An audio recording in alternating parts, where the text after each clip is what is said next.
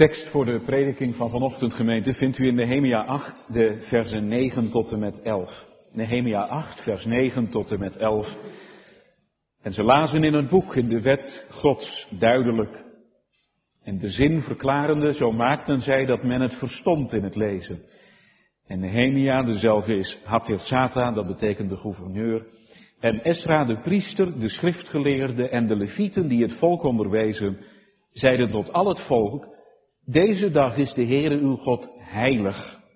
Bedrijf dan geen rouw en weent niet, want al het volk weende als zij de woorden der wet hoorden. Voort zeide hij tot hen, gaat, eet het vette, drinkt het zoete en zijn delen aan degene voor welke niets bereid is, want deze dag is onze Heere heilig. Zo bedroeft u niet, want de blijdschap des Heeren, die is uw sterkte. Gemeente, als we op dit punt in de geschiedenissen van Nehemia zijn aangekomen, die hij zelf optekent in dit Bijbelboek, dat zich laat lezen als zijn dagboek, dan lijkt alles wel in orde te zijn. Immers, als we denken aan de geschiedenis die voorafging, Nehemia is vanuit het verre Mesopotamië gekomen om in Jeruzalem het werk van de herbouw van de muren op zich te nemen. Een geweldige taak. En Nehemia heeft er heel veel werk aan gehad. Ruim twee maanden lang is hij nauwelijks uit de kleren geweest. Voortdurend is hij bezig geweest met vergaderingen beleggen, mensen aansporen, mensen met elkaar proberen te verzoenen die met elkaar overhoop lagen. En de muur is voltooid. En daarna heeft Nehemia mensen aangesteld die zorgen voor de bewaking van de muur. Hij heeft regelingen getroffen waardoor er ook mensen naar binnen Jeruzalem verhuizen en de stad ook goed bevolkt wordt. En op dit punt aangekomen lijkt alles in orde.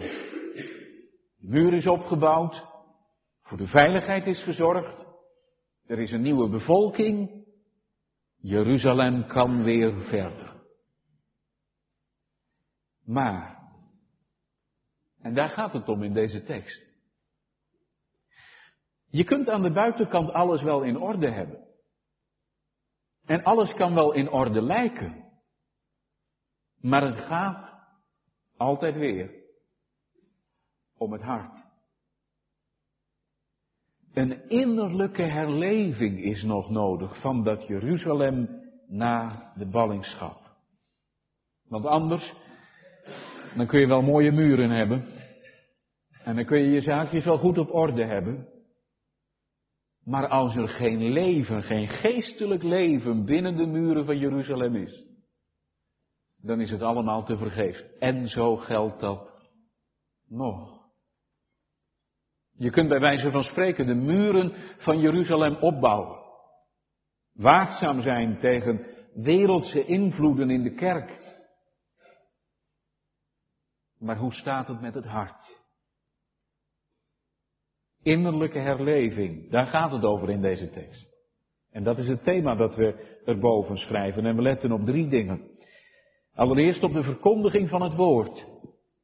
Vervolgens op de verslagenheid onder dat woord. En ten derde op de vreugde in God. Dus innerlijke herleving, de verkondiging van het woord, de verslagenheid onder het woord en de vreugde in God. Waarmee begint een echte opwekking? Er zijn nogal wat mensen, ook in Nederland tegenwoordig, die zich met die vraag bezighouden. Waar begint nou een echte opwekking? Of wat meer persoonlijk geformuleerd. Waar begint nou echte bekering? En echt geestelijk leven? Begint het met verslagenheid onder de schuld? Begint het met een besef van mijn ellende en zonde? Toch niet? Zeker, dat komt erbij en het hoort er altijd bij. En daar gaat het niet buitenom en dat, dat zullen we ook zien in deze tekst. Maar het begint bij het woord van de Heer. Dat wordt verkondigd en waaraan de Heilige Geest zijn werking paart, zodat er ook honger komt naar dat woord en zodat dat woord ook vrucht gaat dragen. Het begint kortom niet bij mij. Maar het begint bij wat de Heere doet. De verkondiging van zijn woord. Zo begint dit hoofdstuk namelijk. Het is op de nieuwjaarsdag. En dat was in die tijd de eerste dag van de zevende maand. En het volk dat komt bijeen als één man op een plein bij de waterpoort. Niet bij de tempel, want daar zouden alleen de mannen toegang hebben. Nee, mannen, vrouwen en ook kinderen komen mee. Die kinderen die zijn namelijk bedoeld bij wat u leest in vers 3, allen die verstandig waren om te horen. Dat wil zeggen, de kinderen, zodra ze maar even konden begrijpen wat er gebeurde, werden ook meegenomen naar dat plein bij de waterpoort. En wat komt die menigte daar doen? Waar roepen ze om? Wat willen ze? Ze willen het woord van God. Esra, de schriftgeleerde, moet de wet van Mozes halen om die voor te lezen. En wat wonderlijk is dat. Er is honger naar het woord van God bij dat volk. Dat is wonderlijk, want van nature hebben we die honger naar dat woord van de Heer niet. Sterker nog, dan staat het ons tegen. Want dat woord van de Heer, dat behandelt ons eerlijk. Dat houdt ons een spiegel voor en dat toont ons wie wij zelf zijn. En dat is niet een aangename boodschap om te horen. En laten we maar eerlijk zijn. Sommigen van ons doen een heleboel dingen veel liever dan dat we in de kerk zijn. Doen een heleboel dingen liever dan het luisteren naar het woord van de Heer in de kerk. En persoonlijk als we de Bijbel open doen. Maar dit volk, en daar zie je al iets van de werking van de Heilige Geest, verlangt naar het woord van God. Geef ons dat woord te horen. Daar begint de Heer. Bij honger naar het woord. En die honger maakt me ook eerlijk. Eerlijk. Zodat het woord van de Heer niet langs me heen gaat. Zodat het woord van de Heer niet iets is wat ik van me laat afglijden en waarvan ik zeg, ach, we zijn toch allemaal zondaren en met mij valt het toch nog wel mee. Nee, echt dat woord indrinken en luisteren. Stel je eens voor hoe groot die honger naar dat woord is geweest. Want ze staan er urenlang. Van de ochtend tot in de middag, waarschijnlijk een uur of zes lang.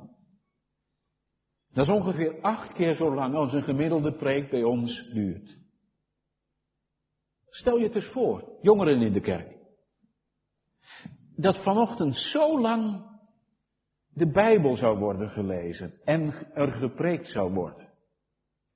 Dus dat we begonnen, zoals we deden, om half tien. En dat we door zouden gaan helemaal tot half vier. Zonder pauze, zonder koffie.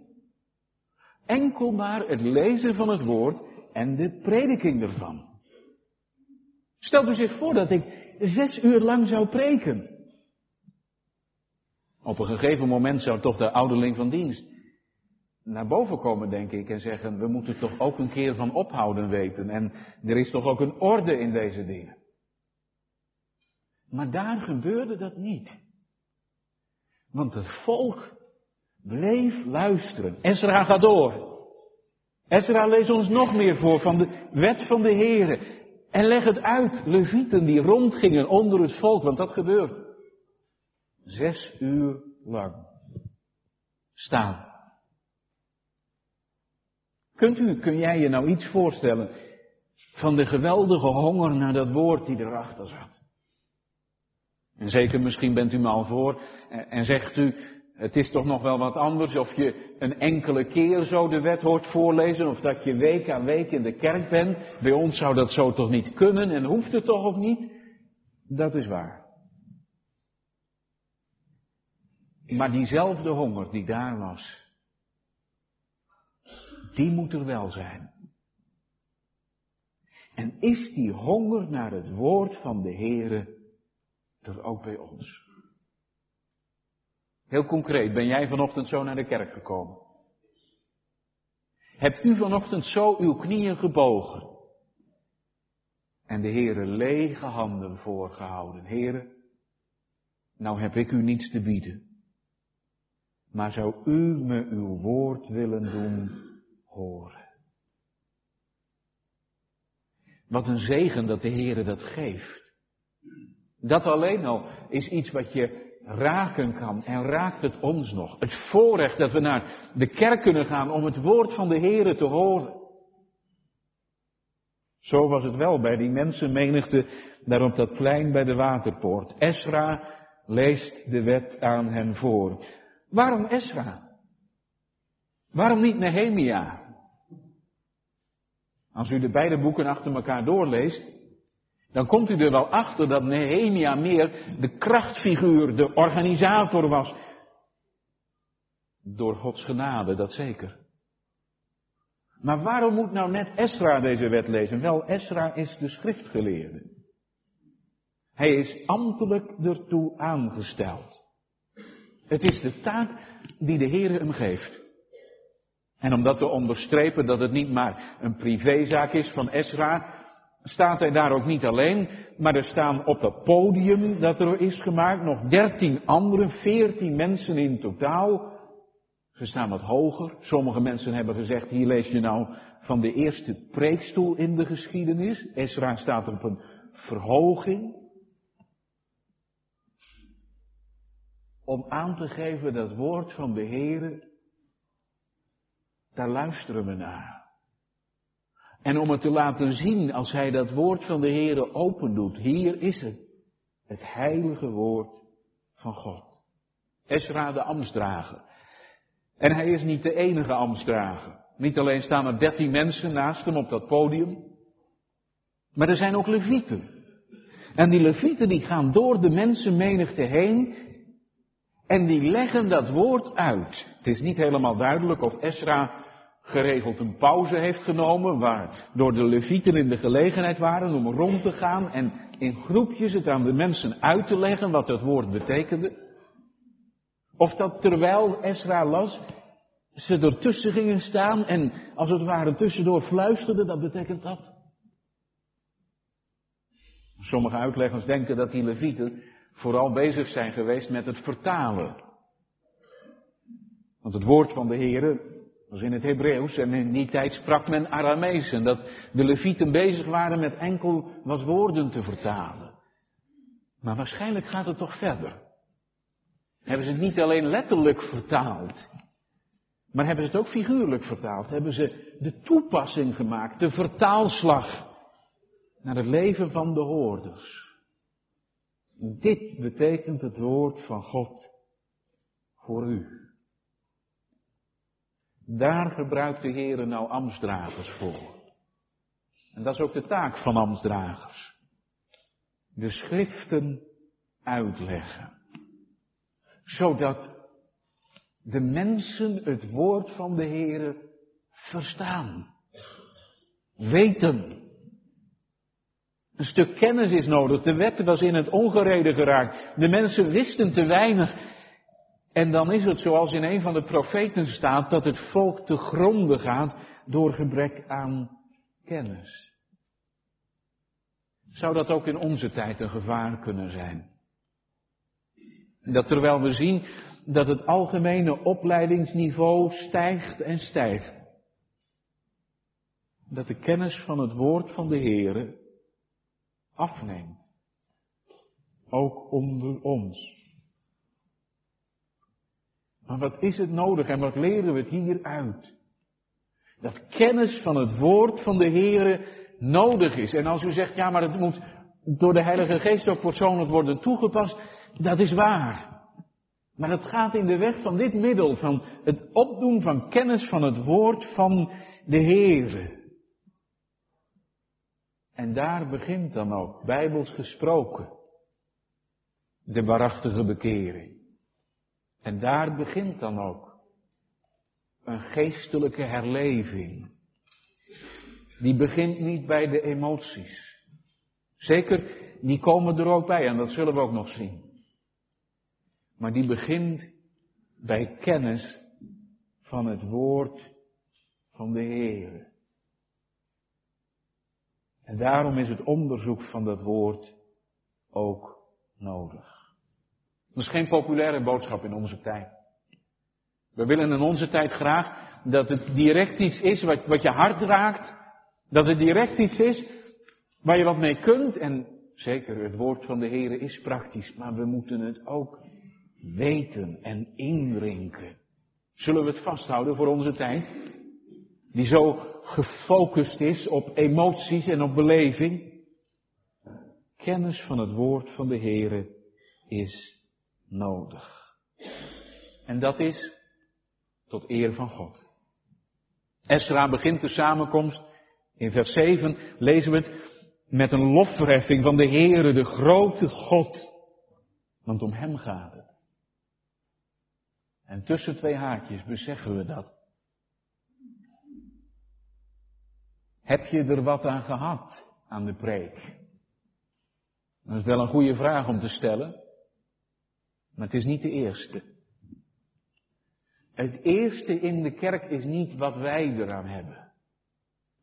Maar het eerste is dat het gaat om de eer van de levende God. We zijn hier samengekomen, zeker ook om zelf een zegen te ontvangen, maar allereerst opdat de naam van de Heere eeuwige eer zou ontvangen en zijn lof wordt verkondigd. Nou nu, zo wordt het woord van de Heere verkondigd. Hoe reageren de hoorders? Dat is het tweede dat we zien. De verslagenheid van de hoorders. Het begint bij hun luisterhouding. Ze gaan staan als Esra het wetboek opent, dat is een houding van eerbied en een houding van respect. En als Esra begonnen is met het verhogen van de naam van de Heere, dan antwoordt het volk met een diepe instemming, Amen, Amen. En ze heffen de handen naar omhoog. Als teken van hun afhankelijkheid. Heren, we hebben uw genade nodig. En zelf kunnen we het niet maken. En met heel hun houding dienen ze de Heere. Ze knielen ook als eerbewijs aan de Heere. Ziet u het? Er blijkt eerbied doordat ze gaan staan. Instemming doordat ze amen zeggen. Afhankelijkheid doordat ze de handen naar omhoog heffen. En een eerbewijs aan de Heere doordat ze knielen. Wel zo doen wij dat niet als we samenkomen in de kerk. Wij zijn wat minder uitbundig met ons lichaam. En hoe jammer sommigen van ons dat misschien ook zouden kunnen vinden. Maar het gaat om wat er wordt uitgedrukt. Wat gebeurt hier? Die lichamelijke uitwerking is niet het belangrijkste, maar het gaat om die houding van eerbied. Misschien zeggen je vader en moeder dat ook wel eens aan tafel. Eerbiedig jongens. En wat bedoelen ze dan eigenlijk? Ja, dat je recht gaat zitten en dat je netjes meedoet, handen samen en de ogen dicht, eerbiedig. Maar is dat het? Is dat het alleen? Eerbied heeft vooral ermee te maken. Een houding van echt luisteren. Want de Heere spreekt. De houding van Samuel, spreek heren, want uw knecht hoort. Kijk, dat is de echte eerbied. En zo zie je het in deze tekst. Ze zijn één en al oor, zou je kunnen zeggen. Ze zijn helemaal gereed om te luisteren. En nooit is het volk van God meer Gods volk dan wanneer het luistert. Is dat niet wat het wezen van het geestelijke leven uitmaakt. Niet het praten, niet het denken, maar het luisteren naar het woord van God. Nooit ben je meer op je plek, kind van God, dan wanneer je enkel maar luistert naar het woord van de Heer. Als Calvijn zijn bekering omschrijft in een van die weinige passages waar hij over zichzelf spreekt, dan zegt hij, ik werd bekeerd tot gehoorzaamheid. Tot een bereidheid om te luisteren. Is het geen voorbeeld, gemeente, voor onze luisterhouding? In de kerk? Maar ook als de Bijbel opengaat, aan tafel? Dan is het geen kwestie van de blik op oneindig en het verstand op nul. Want dan kun je er keurig netjes bij zitten. En met je handen samen. Maar dat is nou echt oneerbiedig. Als de Heere tot jou spreekt. En je luistert niet echt. Luisteren. Merk op mijn ziel wat antwoord God u geeft. Dat is vaak het eerste waaraan je kunt merken dat de Heilige Geest in het leven van iemand begint te werken. Hij, zij gaat echt luisteren naar het woord van de Heer en dringt dat woord van de Heer in. Eerbiedig. In heel je houding. Hier spreekt God. Zitten we zo in de kerk? En ik vraag het ook aan mezelf. Sta ik zo op de preekstoel? In het besef. We hebben te luisteren naar de levende God die tot ons spreken wil. En stemt u er dan ook mee in? Het volk zei Amen. Amen. Zegt u dat ook wel? En jij? Nee, niet letterlijk. Zo, zo zijn wij dat althans niet gewend. Maar zeg je dan toch in je hart. Instemming met het woord van de Heer. Omdat het weerklank vindt in je hart. Resoneert in je hart. Amen, Heer. Op heel het woord. Ook als dat woord me veroordeelt. En dat deed het ook daar en toen bij die mensen bij de waterpoort. Ze horen het woord van de Heer en ze worden verslagen in het hart. Al het volk weende als zij de woorden van de wet hoorden. Waarom? Omdat in het licht van die wet, die zo goed is, je openbaar komt als iemand die die wet heeft overtreden. En ik hoop dat u me volgen kunt en dat u het ook uit ondervinding weet dan gaat het er niet alleen om dat ik bepaalde dingen verkeerd heb gedaan. Concrete dingen, concrete stappen die niet juist waren. Maar dan gaat het er ook om dat ik word overweldigd door de goedheid van de Heer. Heere, nou bent u zo goed. En wie ben ik? Kijk, dat is de ware ellende kennen. Niet een aantal dingen die ik verkeerd heb gedaan, maar dat ik zondaar ben tegenover een goeddoend God. Heren, u zoekt mijn leven. En ik zocht mijn eigen verderf. Wat bent u goed.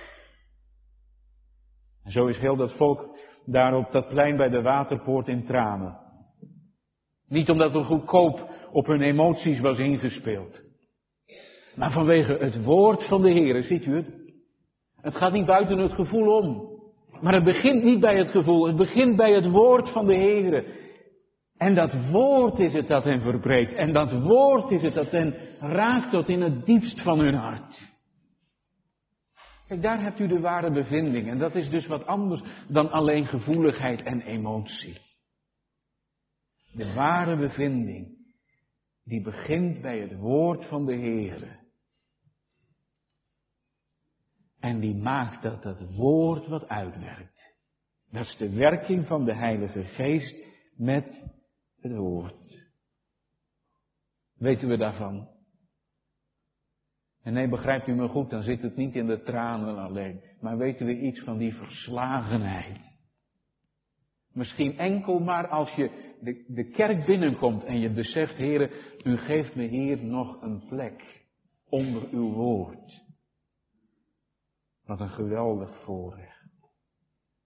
En als de wet klinkt, die wordt voorgelezen, dan niet de blik op oneindig en het verstand op nul, want die wet die hebben we al zo vaak gehoord, maar dat je hem hoort. In al zijn aanklagende kracht. En elke keer als het woord van de Heer wordt gepreekt. Verslagen onder dat woord. Niet eens vanwege een concrete zonde misschien die er werd aangewezen. Maar verslagen onder dat woord omdat je beseft. God spreekt. Tot mij die dat nooit had verdiend. Kijk gemeente, dat is een verslagenheid die wij niet maken. Maar dat is wat de Heilige Geest doet. En dat is de bedoeling van de prediking, dat ons hart wordt geraakt. Dat is meer dan alleen het verstand, de kennis moet er zijn. En dat is meer dan alleen het gevoel. Maar dat is heel mijn leven. Zo werkt de Heer nou. En zo werkt Hij vaak. Dat Hij verbreekt voordat Hij opbouwt. Misschien zegt er iemand, ik wilde wel dat ik het zo beleefde. Maar ik krijg dat zelf niet voor elkaar. En dat is ook zo. Dat maken wij zelf ook niet. Maar mag ik u eens vragen, of jou, luister je wel echt? Want als je nou werkelijk ochtends, voordat je naar het huis van de Heere gaat, lege handen aan de Heer laat zien en zegt, Heere, ik heb u niets te bieden. En je neemt je plek in. En je slaat verwachtingsvol het oog naar omhoog. Zou de Heere je dan ongezegend laten? Zou de Heere je dan voorbij gaan? Dat kan toch niet? Dat is toch niet naar zijn eigen woord? Hoor dan. Het woord van de Heere. En hier zien we het gemeente. Wat is het nou uiteindelijk wat een mens verbreekt? Uiteindelijk is dat niet de wet zozeer. Maar is het de liefde. De liefde van de Heere die in mijn hart wordt uitgestort. Waardoor ik zie dat ik tegen een goed doen God heb gezondigd. Zeker, dan gebruikt de Heere daar zijn wet ook wel voor. Maar dan is het de wet vergunt u me de uitdrukking, maar niet de wet in de hand van een tiran. Maar de wet in de hand van de Heer Jezus Christus. Die zondaren zo lief heeft. En bij wie ik het zie. Dat ik gezondigd heb tegen die God die volkomen goed is. Dan krijg ik de Heere lief. En dan ga ik de Heere missen. En dan zie ik dat ik mijn eigen zaligheid in de weg sta. En zo leer ik mijn ellende kennen. Het Nieuwe Testament spreekt van een droefheid naar God. Wel, hier hebt u het. Droefheid naar God. Verdriet over mijn zonden, over mijn zonde. Dat ik God kwijt ben. En dat het mijn eigen schuld is. Mogelijk vindt u wat Nehemia dan zegt wel een beetje vreemd. Dat is het derde dat we zien in deze tekst. Vreugde in God. Tegen dat volk dat verslagen is vanwege hun schuld en zonde, zegt Nehemia, eet het vette, drink het zoete, geniet kortom en deel van je overvloed mee aan mensen die minder hebben. Want, vers 11, deze dag is onze Heere heilig, zo bedroeft u niet. Want de blijdschap des Heeren, die is uw sterkte. Ze moeten blij zijn. Dat hadden we van Nehemia toch niet verwacht. Is hij nou ook zo iemand, zoals je ze wel tegenkomt, die de breuk op het lichtste heelt, die zegt vrede, vrede, geen gevaar. Die als iemand enige tekenen vertoont van besef van schuld en zonde direct. Zegt ja, maar God is toch liefde? En dat zal toch allemaal wel goed komen? Is Nehemia hier niet vreselijk oppervlakkig bezig? Nee. Juist niet. En dat hebben we te ontdekken in deze tekst. Wat doet Nehemia dan? Hij doet een beroep op de heiligheid van deze dag voor de Heer. Er zijn tal van andere dagen waarop Israël nog meer de droefheid zal kunnen beleven. Maar deze dag is heilig. Deze dag is er een van vreugde. Oh ja, zegt iemand. Vreugde omdat het op de kalender staat? Nee, vreugde vanwege de heiligheid van de Heer. En daar vinden we de sleutel tot die vreugde. Want wat is Gods heiligheid? Dat is niet alleen Gods straffende heiligheid. Gods heiligheid die betekent dat de Heer ver weg is van ons mensen, hoog verheven in de hemel. Maar Gods heiligheid is ook dat Hij onder mensen wonen wil. Als de heilige God. Te midden van onheilige mensen. Zoals hij dat getoond heeft in, in de tempel die er was in Jeruzalem. God woont, de heilige God woont te midden van een onheilig volk. Zo is de Heere heilig. En in het Nieuwe Testament heeft hij het nog veel dieper getoond. Toen hij, de heilige God, wonen wilde in zijn zoon te midden van onheilige mensen. Ja, en zelfs het leven van de zoon van God Om onheilige mensen bij zichzelf te brengen in de kring van zijn heiligheid. Zo is God heilig. En daarom gemeente is Gods heiligheid niet alleen een zaak die je mens angst inboezemt en, en afstand schept, maar is Gods heiligheid ook een zaak van vreugde. Wat had Nehemia anders kunnen zeggen, gemeente, dan dit? Want juist als je werkelijk je schuld voor Gods aangezicht beleeft, wat kan je redden? Zou je niet in wanhoop ten onder gaan? Nee, dat laat de Heere niet gebeuren. Want waar de Heere die verslagenheid werkt door zijn geest, daar leidt hij ook tot de vreugde van de kennis van hemzelf. Want de Heere heeft mensen niet geschapen voor de ondergang, maar voor het leven. Nehemia verkondigt hier het evangelie, de goede boodschap. Die verslagenheid, die is het laatste niet. De vreugde. De vreugde des Heren, de blijdschap des Heren. Die is uw sterkte. De vreugde die de Heere zelf werkt. En de vreugde in hem. En de vreugde die tot, hem uitdrijft. Dat is het werk van de Heilige Geest. Het werk van de Heilige Geest. En daaraan kunt u het werk van die geest altijd herkennen, dat hij toewerkt naar die echte, diepe vreugde in God. Niet zo vreemd aan deze wereld als juist de vreugde in God. Want in jezelf kun je zo ter neergeslagen zijn. En dan kan er zelfs een soort, noem het melancholie zijn, dat je denkt, ach, het is ook niks met mij. En, en misschien wordt het ook wel niks. Maar dat is nog niet de ware droefheid naar God. Die echte droefheid naar God en die echte verslagenheid onder Gods woord. Die is niet enkel maar zwartgallig. Nee, dat is zoiets zelfs juist niet. Want in die droefheid zit al iets van de eeuwige vreugde. Omdat waar de Heer die droefheid werkt, daar komt een gemis naar God en dan kan ik hem niet langer missen. En daar is de Heer bezig om mezelf naar hem toe te trekken met koorden van liefde. Dus dat is een verdriet waar de kiem van de vreugde al in ligt.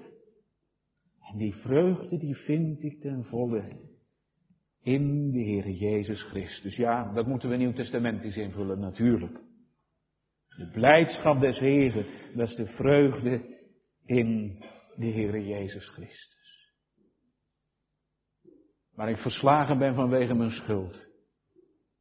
Echt verslagen, daar leidt de Heilige Geest me ook tot Christus. En wat een vreugde, met geen pen te beschrijven en met geen woorden te omschrijven. Als mijn ogen vanuit die verslagenheid geopend worden voor de Heere Jezus Christus. De Heilige.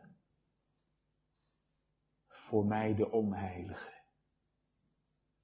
En dat Hij die volmaakt en heilig was en is, dat alles wilde afleggen. Om zondaren zalig te maken. Ja, als je hem zo zien mag, dan zeg je het ook. Om mij zalig te maken. Wat een liefde. En wat een vreugde dan in hem. Om Christus wil kom ik niet om in de wanhoop. En om Christus wil zijn de tranen van verdriet het laatste niet, maar de vreugde in hem. En daarom is het niet voor niks, gemeente, dat die Israëlieten, zoals we gelezen hebben, het Loofhuttenfeest gaan vieren. Dat is niet alleen omdat ze het op de kerkelijke kalender vinden, maar dat is ook het feest van de vreugde. Van Israël dat bij de heilige God mag wonen, in Gods land en naar Gods woord. Dat was de situatie van Israël daar en toen. Maar dat is de situatie van het volk van God ook hier en nu. Gods volk dat wonen mag bij de Heer. Hier in zijn huis, week aan week, beseffen we het. De heilige God ontvangt onheilige mensen. Gods volk dat wonen mag eens ten volle bij de Heere Jezus Christus. In het huis van mijn vader zijn vele woningen, anders zou ik het u gezegd hebben. Hoe zou ik wonen? Bij die heilige God. Om Christus wil.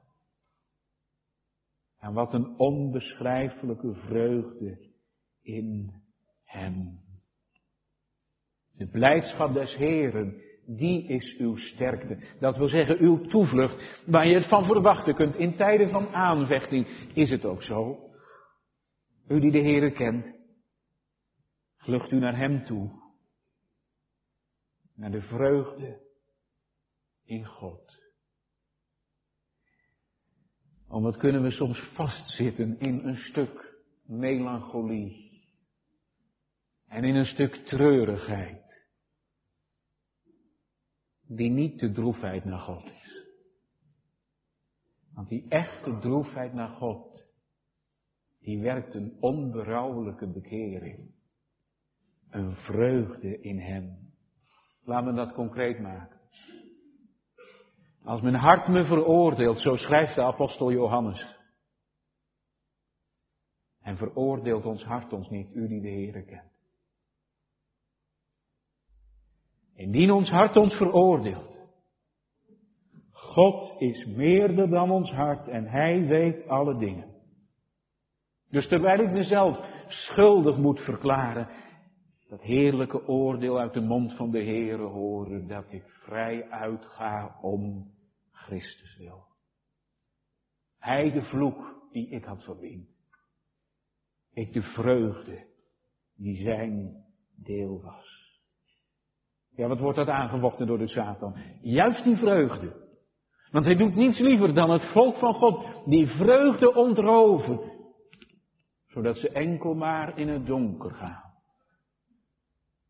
Ik weet het wel, er zijn velen die, die geregeld in het donker zitten. Maar zegt u nou zelf, ligt dat aan de Heer? Of ligt dat aan ons? De Satan probeert de vreugde in God te ontroven. Opdat er niks uitgaat van de kerk. Opdat er niemand ziet, ziet hoe lief ze elkaar hebben. Opdat er niemand merkt, hier is iemand die zich verheugt in God. Wat wijst deze tekst ons dan de weg? Verootmoedigend. Verootmoedigend vanwege het gebrek aan vreugde. Ja, dat ook. En nee, dat is dus geen oppervlakkigheid van Nehemia. Verre van dat, want deze vreugde is de vreugde van Pasen. Jezus Christus heeft de dood overwonnen. Heeft zijn volk verlost van de vloek van de wet. Heeft het eeuwige leven verworven. Opdat zijn volk altijd bij hem zal wonen. Nee, dat is nu nog lang niet altijd te zien. En er is veel dat er tegenop komt. En vaak zie ik het niet. Dat Hij me verlost van alle zonde en alle ellende. Maar waar het geloof wordt beoefend, daar beleef ik het toch.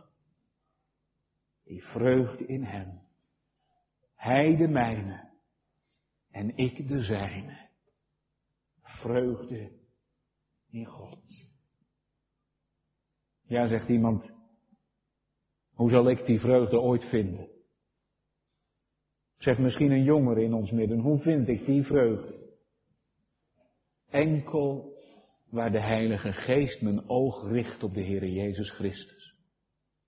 Vanuit die verslagenheid, Heer, ik heb tegen uw geboden gezondigd. Zien op Hem die de wet heeft vervuld en die de prijs heeft betaald. Ja, dat is het evangelie. Jezus Christus kwam om zondaren zalig te maken. Overtreders van de wet zijn bij Hem welkom. Ja, meer nog. Hij zoekt. Hij wacht niet enkel totdat we tot Hem komen. Hij zoekt zondaren, verlorenen. Ook vanochtend en ook onder ons zijn ze er. Verloren mensen in zichzelf. Die de Heer Jezus Christus vanochtend zoekt. Om ze te schenken de vreugde in Hem. Is het geen vreugde? Als de Heer het zegt, nu vind ik geen ongerechtigheid meer in u. En nu zie ik u als had u nooit zonde gehad of gedaan. De blijdschap des Heren, die is uw sterkte. Geldt het ook van ons? Of niet? Zoeken we onze blijdschap heel ergens anders? Van nature doen we dat. Vinden we vreugde in de dingen van deze wereld? Vinden we vreugde in de dingen die we hebben? Vinden we vreugde in onszelf? Maar niet in God. Maar uiteindelijk kunnen al die dingen ons hart toch niet vervullen. Wat is het dan nodig dat we het vanochtend leren zien? Als u of jij nog zo iemand bent die de vreugde elders zoekt. De ware vreugde is slechts in God te vinden. Nee, nee, dat gaat niet buiten de verslagenheid om. Laat dat ook duidelijk zijn. Want dat vinden we in onze tijd ook. Mensen die, die enkel die blijdschap willen, maar op zo'n oppervlakkige manier dat je merkt, je, je, je weet niet wat de diepte van de vreugde is. Ja, dat is het bezwaar, gemeente, tegen mensen die zo heel oppervlakkig over de blijdschap van het geloof kunnen spreken. Het bezwaar is niet eens alleen dat ze de wet overslaan en de verslagenheid overslaan, maar het punt is, ze zien niet wat die blijdschap eigenlijk is. Want de echte blijdschap in de Heer is de blijdschap van een geredde zondaar die het zegt. De Heere is zo eindeloos goed geweest voor mij. Ik had de dood verdiend, maar Hij schenkt me het leven. Kun je het nou begrijpen? Dat het volk met amen antwoordde. En leeft het ook in ons hart. Om de Heere te loven en te prijzen om wie Hij is. Juicht, vromen, om uw lot, dat is uw erfdeel. En verblijd u steeds in God. Amen.